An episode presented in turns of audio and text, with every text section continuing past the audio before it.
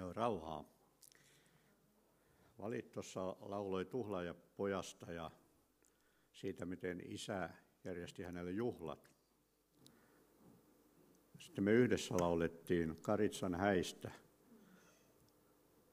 johon me kaikki, kaikki toivottavasti ollaan menossa. Ja sitten siellä, siellä taas juhlitaan.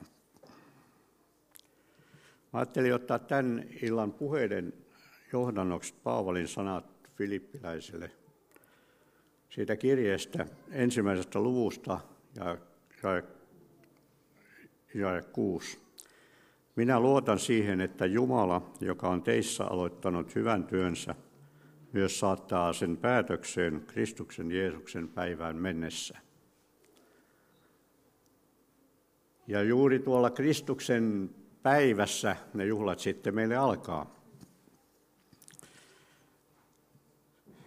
No niin, tässä meidän on jokaisen nyt syytä miettiä sitä, mikä meidän tilanteemme on kun siinä vaiheessa, kun Jeesus meitä saapuu noutamaan.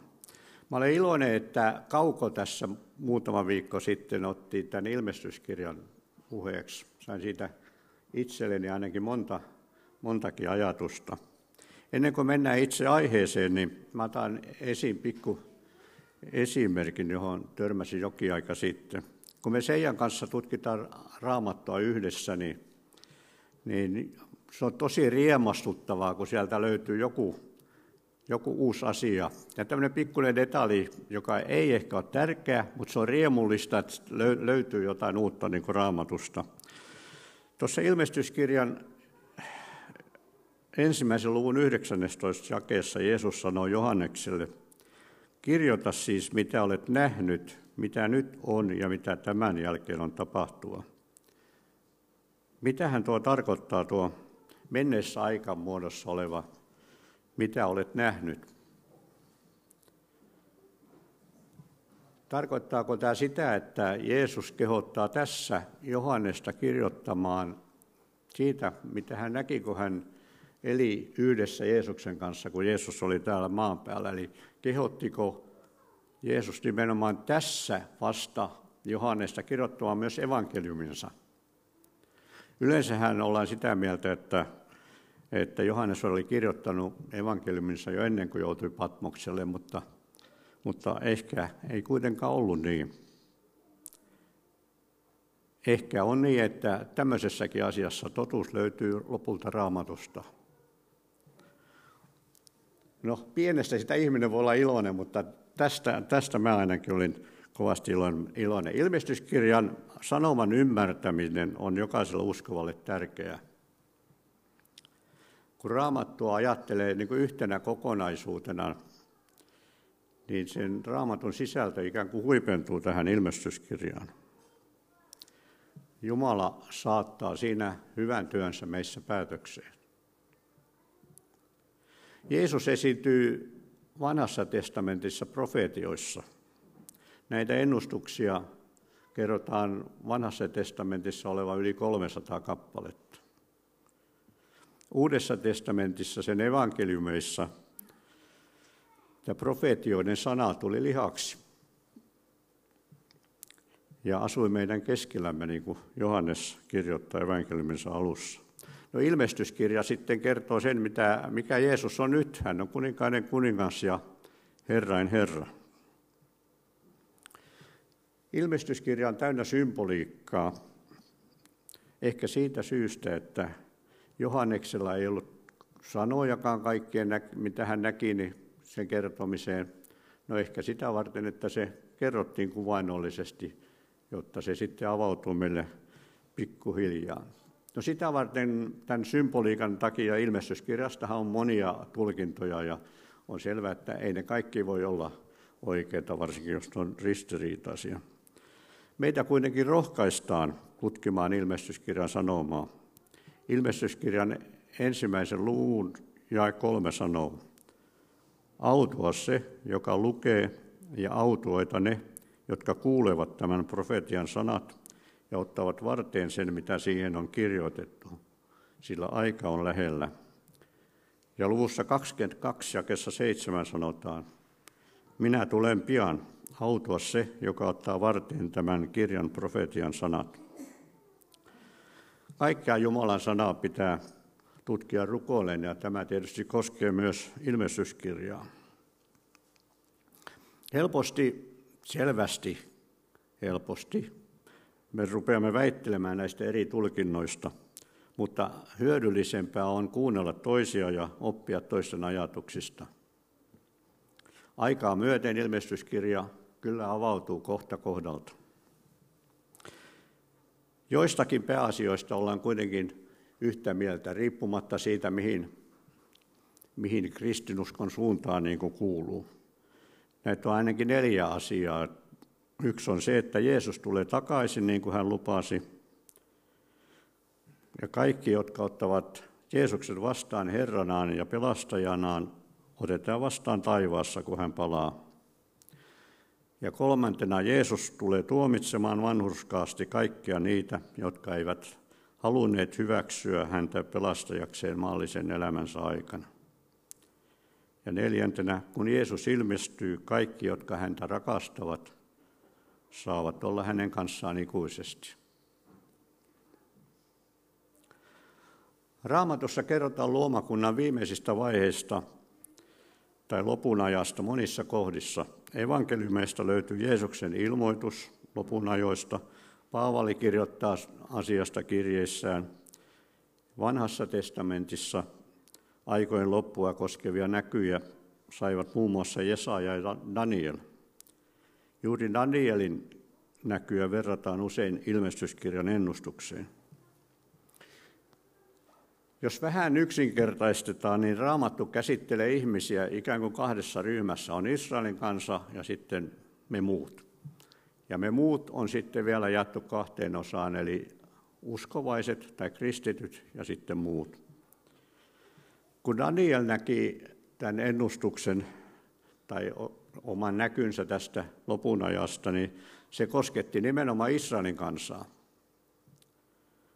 Ilmestyskirja puolestaan kirjoitettiin kristityille, seitsemälle seurakunnalle. Se ajanjakso, jota Daniel käsittelee, se ajanjakso ei välttämättä ole sama se, mikä, mikä se ajan, koko ajanjakso, mikä on ilmestyskirjassa.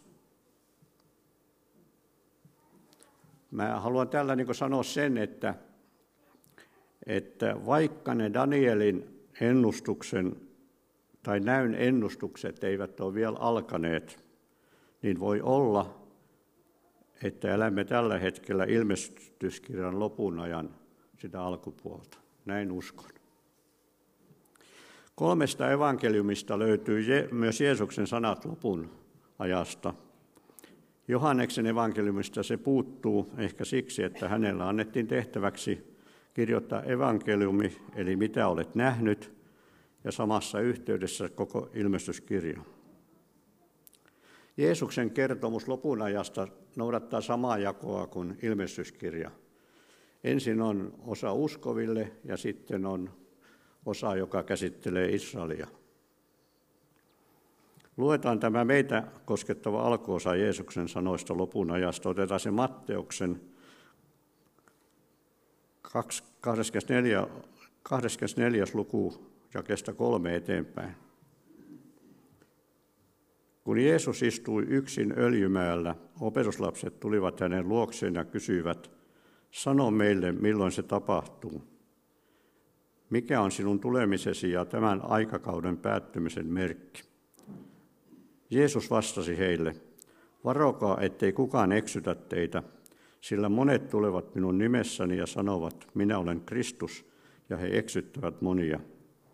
Te saatte kuulla sodan ääniä ja sanomia sodista, mutta älkää pelästykö. Näin täytyy tapahtua, mutta se ei vielä ole loppu. Kansa nousee kansaa vastaan ja valtakunta valtakuntaa vastaan, ja monin paikoin tulee nälänhätää ja maanjäristyksiä. Mutta kaikki tämä on vasta synnytystuskien alkua. Silloin te joudutte ahdistukseen, monia teistä tapetaan, ja kaikki kansat vihaavat teitä minun nimeni tähden – Silloin monet luopuvat, ilmiantavat toisensa ja vihaavat toinen toistaan.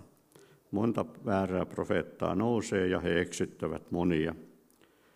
Ja koska laittomuus lisääntyy, kylmenee monien rakkaus, mutta joka kestää loppuun asti, pelastuu. Tämä valtakunnan evankeliumi julistaan koko maailmassa todistukseksi kaikille kansoille ja sitten tulee loppu. Tuo Jeesuksen kuvauksen alku on, on aika hämmentävää. Varokaa, ettei kukaan eksytä teitä, sillä monet tulevat minun nimessäni ja sanovat, minä olen Kristus, ja he eksyttävät monia. No, tämä on hämmentänyt, hämmentänyt minuakin. Mä en ole kenenkään kuullut sanovan, että minä olen Kristus. Jotkut sanoo, että tämä viittaa antikristukseen. Pitääkö siis antikristuksen ilmestyä ennen kuin lopun aika alkaa? Tuossa pistää korvaan tuo, että henkilö esiintyy Jeesuksen nimessä ja sanoo kuitenkin olevansa Kristus. Mekin, kun me rukoillaan, niin me esiinnytään, rukoillaan Jeesuksen nimessä. Jos henkilö sanoo olevansa Kristus, niin esiintyykö hän sitten Jeesuksen nimessä? Tässä on joku ristiriita. Jeesus puhui arameaa, joten kannattaa katsoa tästä aramean kielestä raamattua. Tuo tekstikohta voidaan Tuomas Leväsen mukaan aramean kielestä suomentaa seuraavasti.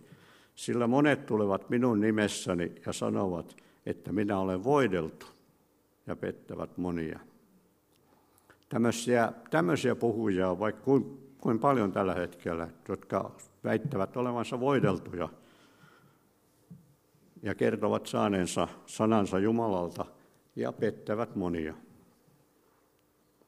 Osa näistä eksyttäjistä ei tiedä itsekään olevansa eksyksissä. Se selviää heille aivan liian myöhään. Matteus 7, luku 22 ja 23 jae. Monet sanovat minulle sinä päivänä, Herra, Herra, emmekö me sinun nimessäsi profetoineet, sinun nimessäsi ajaneet ulos riivaajia ja sinun nimessäsi tehneet paljon voimatekoja. Silloin minä vastaan heille, minä en ole koskaan tuntenut teitä, menkää pois minun luotani te laittomuuden tekijät. Me todella eletään eksytyksen ajassa. Me ollaan kaikki kuultu, kuultu tämmöisistä hankkeista, jossa islamia ja kristinuskoa ollaan yhdistämässä yhteisen Jumalan käsitteen avulla. Yhdysvalloissa ja Kanadassa on monia seurakuntia, joissa raamattua ja Korania luetaan käsikädessä. Muhammedin sanoja saarnataan yhdessä Jeesuksen sanojen kanssa. No vieläkin pitemmälle ollaan menossa. Yhdysvalloissa löytyy seurakuntia, jotka sanovat, että se, jonka kristityt tuntevat Kristuksena, on juutalaisille Messias, buddalaisille viides Buddha, muslimeille imami Mahdi ja hinduille Krishna – kaikki nämä nimet viittaavat samaan henkilöön ja kaikki nämä uskonnot johtavat samaan päämäärään. Ykseys eli uniti on oman määritelmänsä mukaan universaali, koko maailman uskonnot yhdistävä kirkko, joka ei sido meitä lupauksiin ja uskontunnustuksiin, vaan hiljaiseen sydänten sielun yhteyteen. Sillä näyttää olevan 101 seurakuntaa pelkästään Yhdysvalloissa. Tällaiset eksytykset, joissa jumaluutta etsitään niin omasta sisimmästä, ne on kovassa nousussa tällä hetkellä. Sillä monet tulevat minun nimessäni ja sanovat, että minä olen voideltu, ja he pettävät monia. Sitten Jeesus kertoo sodista. Mietitäänpä tätä meidän aikaamme. Olemmeko kuulleet sodan ääniä ja sanomia sodista – missä meidän lähellämme kansa nousee kansaa vastaan. Tässä ei selvästikään tarkoita Israelissa käytäviä taisteluita. Markus käyttää tässä samassa kohdassa semmoista sanaa, joka tarkoittaa länsimaissa käytäviä sotia, lähinnä niin kuin roomalais, roomalaisvaltaa siihen aikaan, eli ei Israelin taisteluista. No entä Jeesuksen mainitsema nälänhätä? Me ollaan kaikki luettu uhkaavasta ruokapulasta. No mitä taivassa tapahtuu sillä hetkellä, tai tuolla hetkellä, josta Jeesus tuosta opetuslapselle kertoi? Kaikki alkaa tapahtumasta, josta kerrotaan ilmestyskirjan viidennessä luvussa.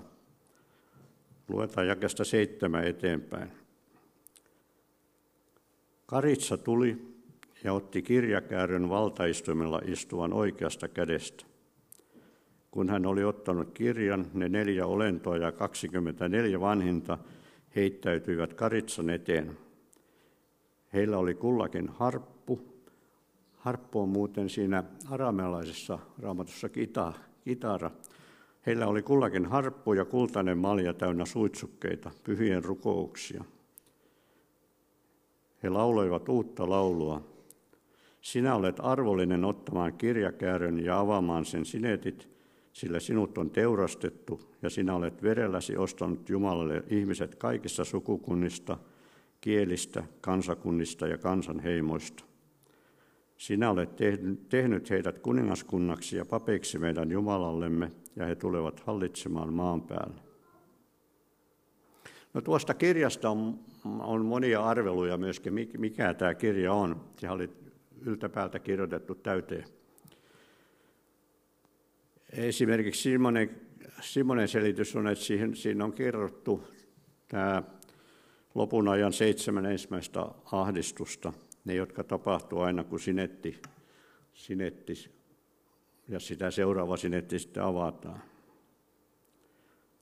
Itse mä kiinnitin huomiota tuohon, että noin neljä olentoa ja 24 vanhinta lauloivat, että Jeesus on arvollinen avaamaan kirjakäärön sinetit, koska hän on verellä nostanut Jumalalle ihmiset. Tämä kirja saattaa siis liittyä jotenkin verellä ostettuihin ihmisiin. Onko Jeesus parhaillaan avaamassa sinettejä kirjasta, jossa on niiden nimet, jotka hän on verellään ostanut Jumalalle? No ei ruveta tästä kirjasta väittelemään. Kirjan sinetit avataan yksi kerrallaan ja niitä seuraavat tapahtumat on kerrottu meille yhtä syytä varten. Sitä varten, että me ottaisimme tästä ajasta vaarin ja valvoisimme. Onkohan kaksi kirjakäärön sineteistä jo nyt avattu? Jeesus ei kerro, kuinka kauan ahdistuksen aika ja sen synnytystuskat kestävät. Sitä ei kerro myöskään ilmestyskirja. Matteus 25.13 sanoo, valvokaa siis, sillä te ette tiedä päivää ettekä hetkeä. Kukaan meistä ei tiedä, milloin Jeesus meidät käy noutamassa, mutta sen me tiedämme, miten se tapahtuu. Paavali sen kertoo meille Tessalonikalaiskirjeessä, e- ekakirjassa, neljännessä luvussa jakessa 15-17. Tämän me sanomme teille Herran sanana. Me, jotka olemme elossa ja jäämme tänne Herran tulemukseen, emme suinkaan ehdi pois nukkuneiden edelle, sillä itse Herra on tuleva alas taivaasta käskyhuudon, ylienkelin äänen ja Jumalan pasunan kuuluessa, ja Kristuksessa kuolleet nousevat ylös ensin. Sitten meidät, jotka olemme elossa ja olemme vielä täällä, temmataan yhdessä heidän kanssaan pilvissä Herraa vastaan yläilmoihin – ja niin saamme aina olla Herran kanssa. Ilmestyskirjan mukaan Johannekselle ei näytetä itse tempausta, mutta hän näkee sen tempauksen lopputuloksen. Ilmestyskirjan 7. luvun jakessa 9 tuon tempaamisen tulos kerrotaan näin. Tämän jälkeen minä näin suuren joukon ihmisiä, joita ei kukaan voinut laskea, kaikista kansanheimoista – sukukunnista, kansakunnista ja kielistä. He seisoivat valtaistuimen edessä ja karitsan edessä, yllään pitkät valkeat vaatteen ja käsissään palmunoksat. Jakessa 14 sitten tarkennetaan vielä, nämä ovat päässeet suuresta ahdingosta, he ovat pesseet vaatteensa ja valkaisseet ne karitsan veressä.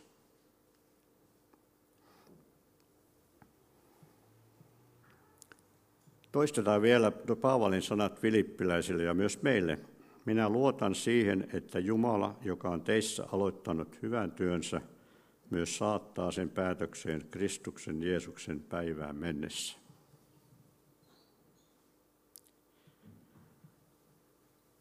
On siis tuleva päivä, jolloin saat kohdata Herran ja katsoa kalliin mestarisi kasvoihin ja hän tarttuu käteesi ja antaa sinulle ikuisen rauhan ja levon. Ihana päivä on tuleva.